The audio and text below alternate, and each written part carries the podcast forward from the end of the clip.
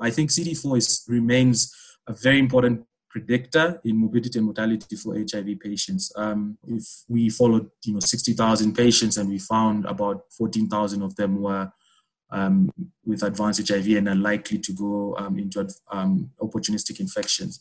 The issue here, I think, falls down to adherence and and how important it is to have uh, CD4. Of course, CD4, what it has done with test treat is, of course, exponentially increase the number of tests that are performed, and that obviously stretches a lot of facilities.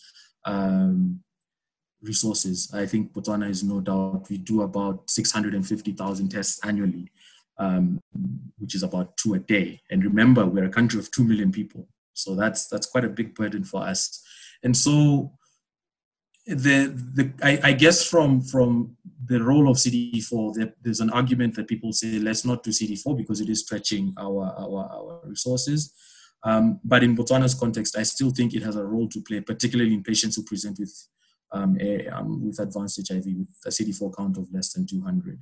So anyone with a CD4 count of more than 200, we found that about 3% of them come back to advanced HIV.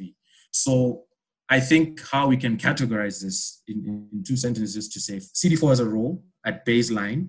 And for those who have a CD4 count of less than 200 advanced HIV, we need to do CD4. For those who have a CD4 count of more than 200 and they've kept it as that for you know at least a year or so, then maybe the role of CD4 um, becomes uh, questionable.